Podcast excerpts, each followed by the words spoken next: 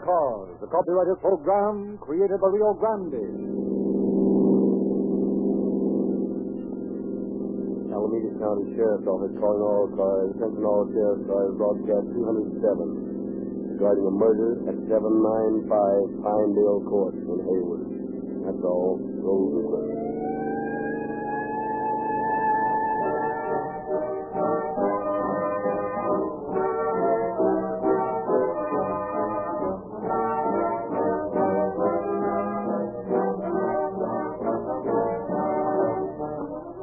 When 150 of the world's leading child specialists praise the scientific methods used by Dr. Defoe and his staff in caring for the beyond quintuplets, it is little wonder that many of you parents follow the same formula in caring for your own children. It is natural for us to profit by the experience of others when that experience is crowned with success. And so it is easy to understand why so many thousands of you motorists have followed the lead of the most noted gasoline specialists who recommend and use Rio Grande cracked gasoline. These men, the drivers of your police cars, ambulances, fire engines, and other emergency public service cars, chose Rio Grande cracked over all other gasolines for its quicker starting, steadier acceleration, longer mileage, greater reserve power, and higher speed capacity. Their continued and exclusive use of Rio Grande Craft is based upon 55 million miles of experience during a single 12 month period. Profit by the valuable experience of those who drive the most and the hardest. Wheel in to your nearest Rio Grande station tomorrow morning and begin getting police car performance in your own car with Rio Grande Craft, the gasoline that is preferred by thinking motorists throughout the West.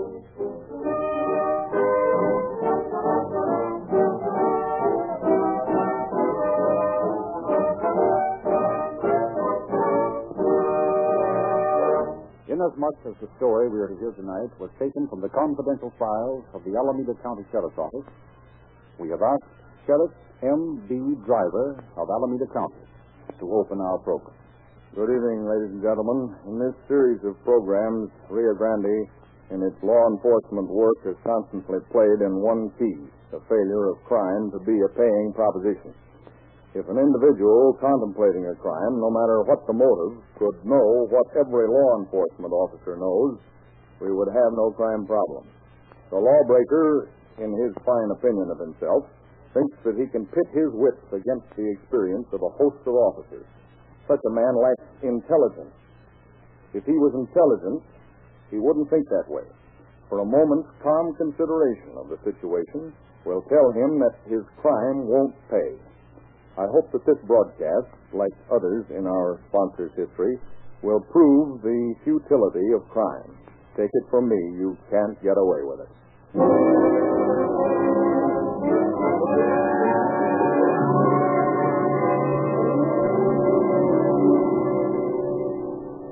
The scream of a siren knifed through the din of a driving rainstorm as Deputy Sheriff Douglas Webb and Grover Mull sped through the gathering night. Got knocked off this time, Grover. Nobody at Proud Angles out in Hayward has been shot. Not expected to live. Who's got him? Nobody knows. Not even Daniels? No. Where was the rest of the family? Out all day. How did it happen? Well, the old man came in and found a masked man in the house. Get a good look at him? I don't know. Daniels is still unconscious. Prowler? Maybe, maybe not. What's that truck? Doesn't make sense for an ordinary prowler to shoot a man down in his own house. They usually shoot it out a back door. This guy left by the front. Now, where'd you get all the dope? Over the telephone. Killer must be either an amateur or a maniac. Or else, uh, Or else is right. Where did the old man live? Over Oh, with his daughter and son-in-law in Hayward. Prominent citizen out here. Yeah, I know it. I've known him for years. Well, maybe this case will give you a chance for that photographic hobby of yours. I hope so. I don't like for a case to break too easy.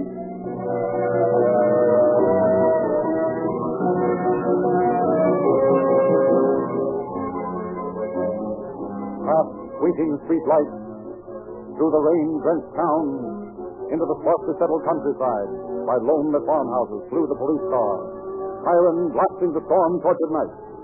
All the fury of fast motion, the rain ripping at the windshield, throbbing motor whining free. and screaming sirens blended into a fiendish symphony of trouble and impending terror.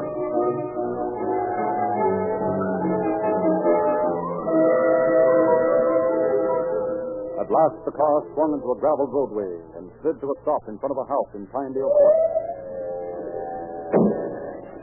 Journey's end, my lad. Huh. All the lights in the place on from the look of it, Ominously quiet otherwise. which marks you as deaf or unobservant. Hear that radio? Huh, that's odd, isn't it? Very. Let's go in. Are you in the habit of walking in blood? What? Take a look at the floor. Oh, something ought to be done about that. Oh, don't you come. We've been nearly crazy since we heard of father's shooting. Uh, what's, uh, what's your name, please? I'm Mrs. Mitchell, Mr. Daniels' daughter. This is my husband. Oh, Please sit down. Where's your father? He's been taken to the hospital. When did you find out about this? When we got home a few minutes ago, Dr. Struble was here. Who's he? Well, he's our next door neighbor. He gave my father-in-law first aid and sent him to the hospital. What hospital? The Hayward Sanitarium. Do you mind if I shut this radio off? No, no, no, of course not. Oh, quiet without that thing. Uh, now, Mrs. Mitchell, please tell us exactly what happened. Well, very much I can tell. We got home about 20 minutes ago. That is everything now. We were surprised to find the front door partly open, and we thought that maybe father had left it that way. We walked in and stepped right into that, that awful pool of blood. Please, please, let's make this as brief as possible, Johnson. My wife's under an awful strain. Yes, we can see that. She can't stand very much questioning. Yeah, that's plain. Neither one of us knows very much about this crime. But after we got home, Dr. Struble came over and told us about it. Now, how did this doctor find out about it? Well, Her father staggered into his house. He'd been shot in the abdomen, but he managed to gasp out that he'd been shot by a masked man. Here in the hallway? Yes. And then evidently the man had been waiting for him. Did your father-in-law have any enemies that you know of? None that I know anything about. Was your father, father-in-law out most of the day? Yes, he just returned. From what Dr. Struble told us, father didn't know the man and couldn't give any reason for the attack. Have you been to the hospital yet? No. We would have gone right over there, but we knew you officers would be here in a little while, and, well, we wanted to be here when you came. And you don't know of any enemies he might have had. Oh, no. Oh, he was the kindest and gentlest man I ever knew. Well, there isn't a person living who would have hurt him. And yet somebody did. Uh, have you looked to see if any valuables are missing? Oh, no, we haven't. Well, my wife was too much upset. Oh, by the way, can I remove that blood? Oh, yes, surely. But don't disturb anything else. I'd like to clean that rug, too, if I may. Yes, go ahead. No, no. Uh, better leave that. We'll be wanting to take that to headquarters. Well, keep these people busy while I look around outside. Okay.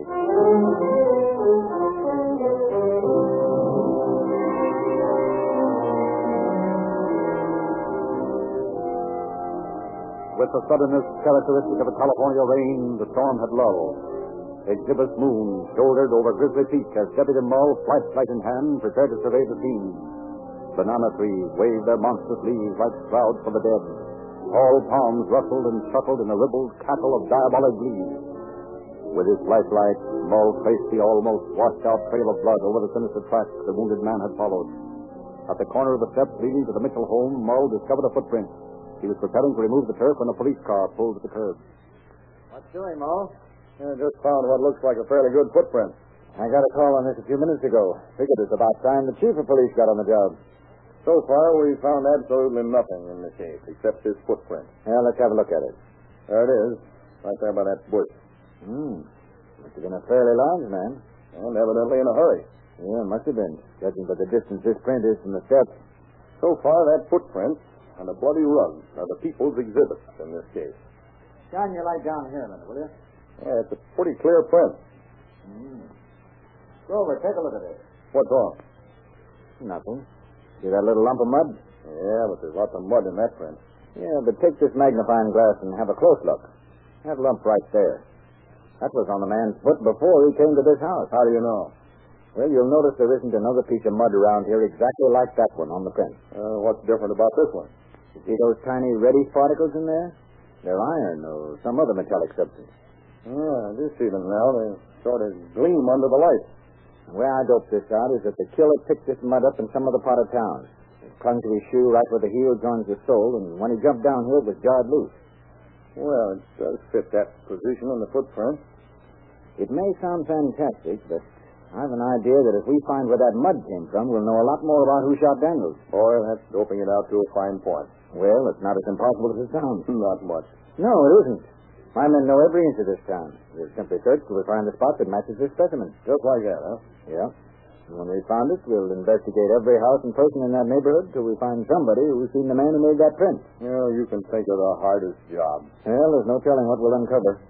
Now, we'll just take this little dab of mud, put it in this envelope, and take it with us. Well, anyway, I think I'll dig this print up and take it in and have the boys make a moulage of it. Oh, and uh, I think it might be a good idea to try young Mitchell's shoes in that print, too. And Daniels, for that matter.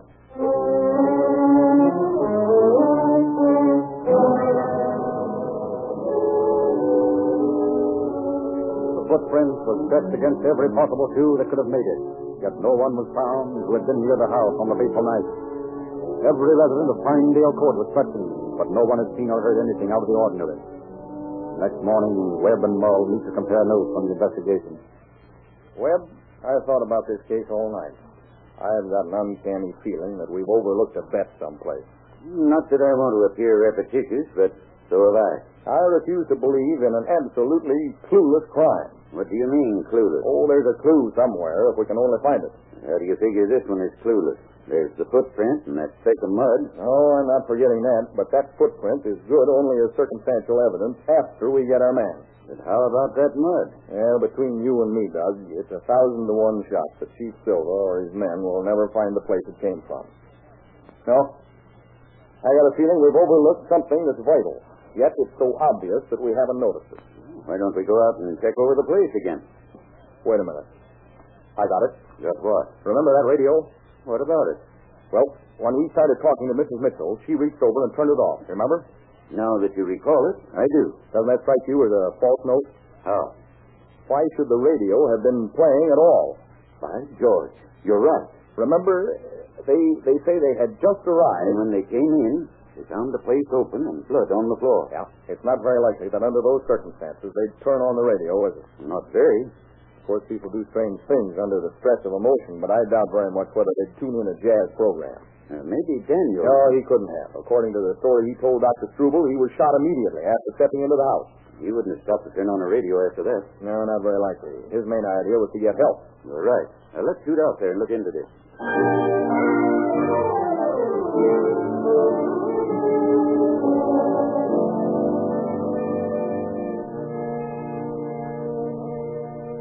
Uh, Mr. Mitchell, we're checking every angle on this shooting. It just occurred to us that there was something a little strange about that radio playing at your house last night. Radio? Oh, that's right. But that radio wasn't working yesterday morning. What? Wasn't working. Why, we heard it playing last night. Oh, I know it. I don't remember my wife shutting it off. We didn't notice it at the time, but that radio's been broken for about three days. Are you sure of Well, that? I'm positive. I remember wanting to hear a news broadcast yesterday morning, and my wife reminded me that I'd forgotten to call the repairman. We were going to send it to the shop today. Yet it was playing perfectly last night. You're sure your wife didn't uh, have a man repair the radio? Oh, I'm very sure. As a matter of fact, we talked about it on the way home last night. Well, since you and your wife weren't home, it was obviously impossible for you to turn it on. It doesn't seem very likely that your father-in-law did. That leaves only the gunman. And that's fantastic. Oh, maybe, but it's the best theory we've got right now. Uh, by the way, uh, Mr. Mitchell, did you find any articles missing from the house? Oh, yes. Uh, several pieces of silver are gone, and some old jewelry we kept upstairs in Father's bedroom. I think we better take a look at that radio. Let's see if it works now. Working now, all right. Wait, let's see. Takes a little time to heat up. You ought to have one like him in the movies. Well, that settles it. Now, here's where I get busy with that fingerprint camera. You picked yourself out a real job this time. Don't worry, if they're here, I'll get them. Uh, You'll probably find plenty of them. Oh, how can you tell which are the new ones? You can. Well, Then how is finding prints on the radio going to help catch the man who shot my father-in-law? That's a job for Harnden, our identification expert.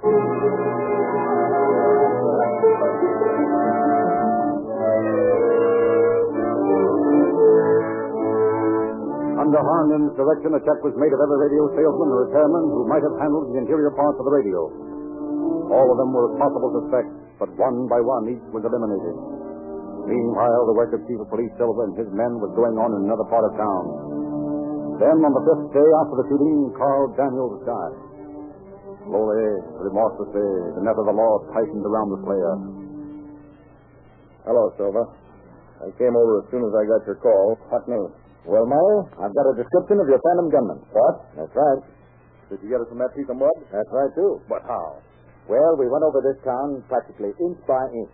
Finally, we found the same kind of earth in a gully out on the edge of town. We went over every square inch of that gully. Good Lord, man, that's an awful amount of work. Oh, we don't worry about that when it's necessary to trap a killer. What else did you find? Well, at one point in the gully, we found what was left of a lunch. You know, eggshells, pieces of bread, and a water-soaked newspaper. Yeah, handout, huh? That's what we figure. Now, that lunch must have been put up by some housewife. There was a penciled notation of some sort on the margin of the newspaper. My men now are checking every house in the neighborhood, trying to find the house where that lunch came from. Oh, but there are 50, 600 homes in this town. Okay, we've got them all. Did we find where that lunch and that newspaper came from? Chief Silver speaking. Yeah? All right, I'll be right out. That was Max. He found the woman who put up that lunch, and Mrs. Rowland. What a break. Wait a minute. Let's take a rundown and see if Harnden's got anything definite on those prints. Maybe we can get something for this woman to identify.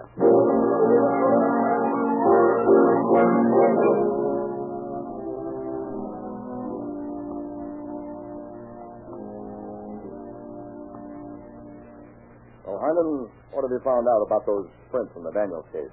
I've eliminated five of them. The sixth belongs to a man named Reed. Here's his card. Oh, we're getting hot, Louis. Hmm. Joseph M. Reed, Harris, Rogers, and Davis. San Quentin, 1923. Assault with deadly weapon. Served six years. Released 1929. Got a picture of this bird, Harnden? Yeah, right here. A mud picture. Hmm. Mrs. Rowland ought to be able to identify that. Yes, that's our man. He'll have a hard time explaining how his fingerprints got on Mitchell's radio if he isn't our man. Well, by the way, did you list that stolen silver and jewelry with the pawn shop? Yeah, with every shop in the Bay region. Good. That'll help. Let's show this stuff to Mrs. Rowland and see what she says.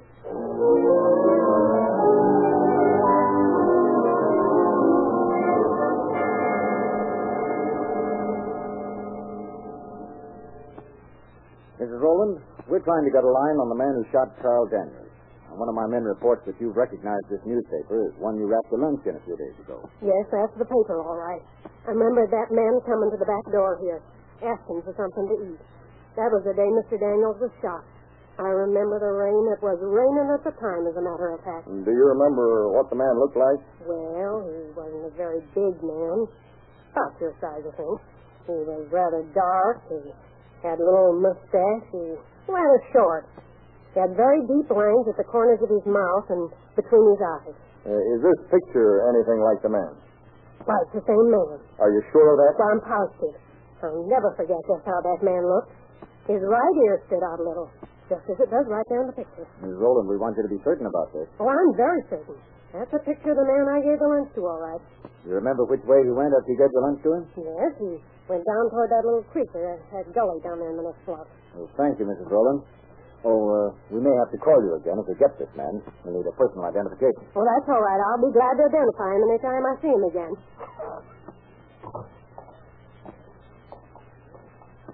Well, Grover, looks like we're getting hotter. Yeah, it looks that way, but I still don't get the motive for the crime. Well, I haven't any doubt about Reed doing the job, though. Have you? No, but there are a lot of things unexplained. That radio, for instance. Mm, it's got me, too. I can't figure that one out. I'm going down to the office to check up on this Reed guy a little further.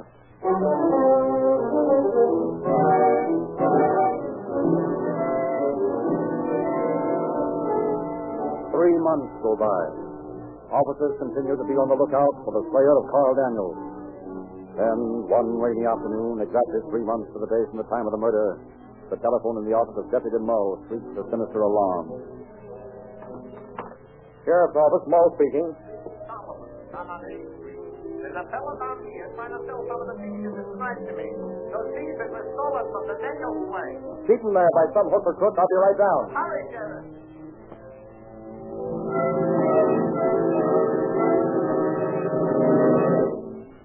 Hey, what are you trying to do? Kid me? It's just worth ten times the other mark. Five dollars is all I could give you. No more than my own mother. Why, you little runt. I ought to poke you in the nose. So go ahead. I still wouldn't give you any more than five That'll be about dollars. enough, Reed. Come along with me. Who are you? Sheriff's office. Try and make me, copper. my showcase, my unbreakable showcase. I've been Hiding behind that trash can on the sidewalk. Keep out of sight. A cop is over there on my, on my, my fine plate glass window. Stop him. That ought to be all he got. All right, Reed, get him up. You wouldn't have got me, copper, if I'd have had any more bullets. Yeah, maybe not. Come on, you mug. That'll hold you for a while.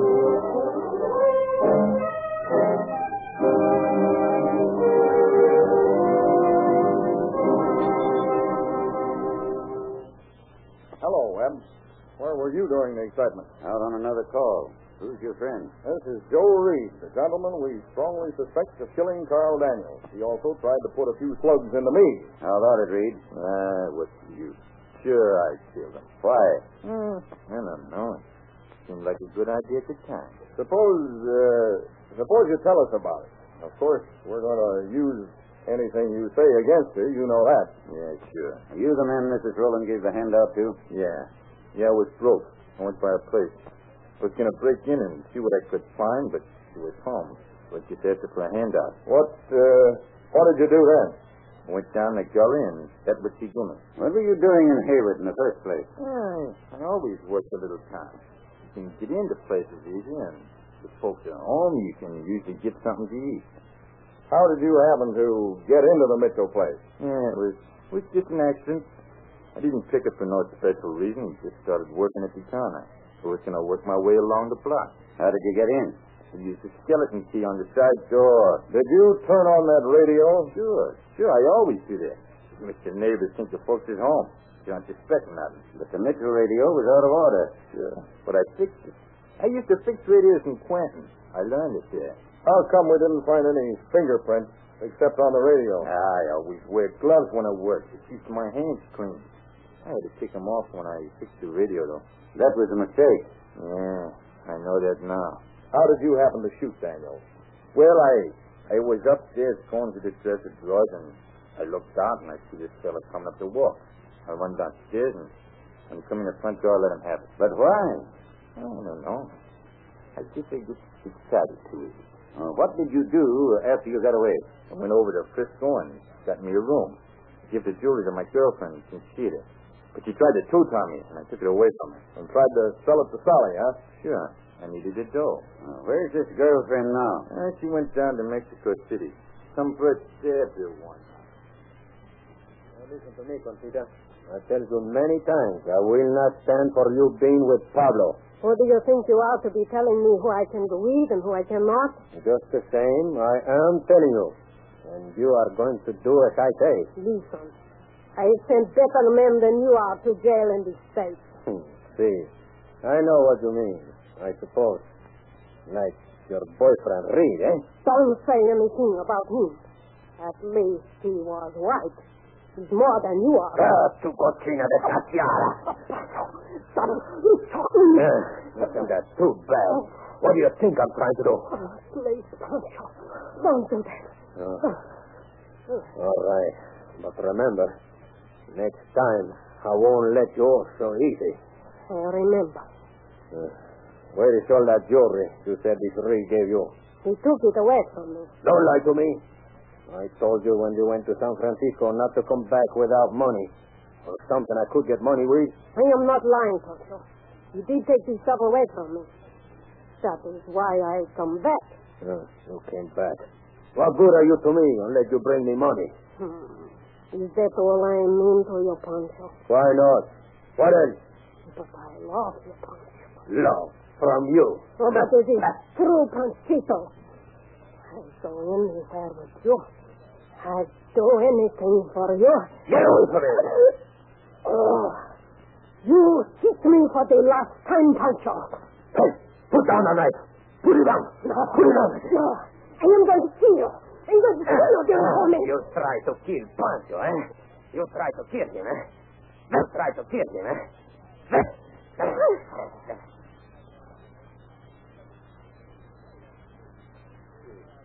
Tell me something. How come you guys was looking for me? I didn't leave no traces of my work except the radio. Well, we got some pretty good prints off of that radio, and Chief Silver's men traced you by the mud you left in that footprint in front of the Mitchell house.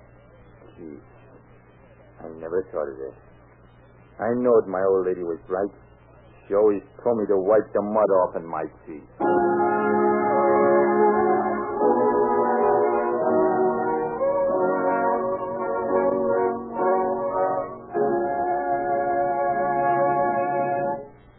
Speaking of crime, some motor fuels are guilty of treason on the highways in that they contribute to the delinquency of your motor. That kind of crime does not pay either. This advertising world is filled with extravagant claims and glowing promises. But you can't fool all the people all the time. As a matter of fact, you can't fool the truly motor wise any of the time. The officials of 30 leading cities and counties throughout California know what they are doing when, after putting all motor fuels through their paces, they issue orders that only Rio Grande class gasoline shall be used to power their emergency equipment. They were looking for a gasoline that would deliver maximum performance at a minimum expenditure of the taxpayer's money, and they found it in Rio Grande Crush. We do not ask that you take our word for it. We do believe that the experience of these officials is an eloquent, unsolicited, and unpaid for testimonial that should convince every prudent motorist to find out for himself. Do this very thing tomorrow morning. Drop in at the nearest Rio Grande station. Fill up with Rio Grande Crush gasoline, and you will discover the meaning of real police car performance.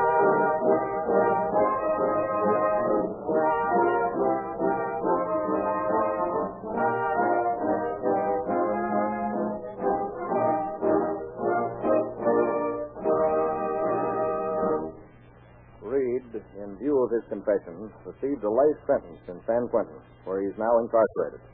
Thus ended a case that was a mixture of modern criminological science and old time tried and true police methods. And thus is added to the records another crime that did not pay.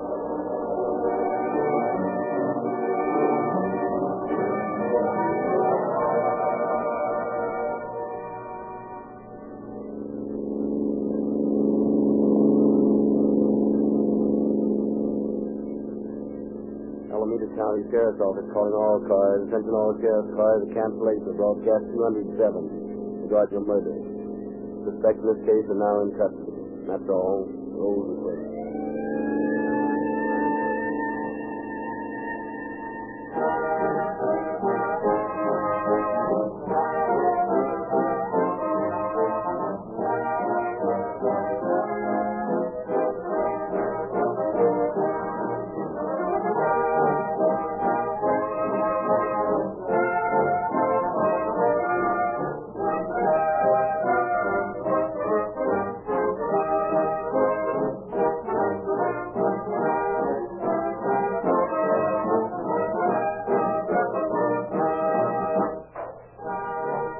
This is your narrator, Frederick Lindsley, bidding you good night for Rio Grande.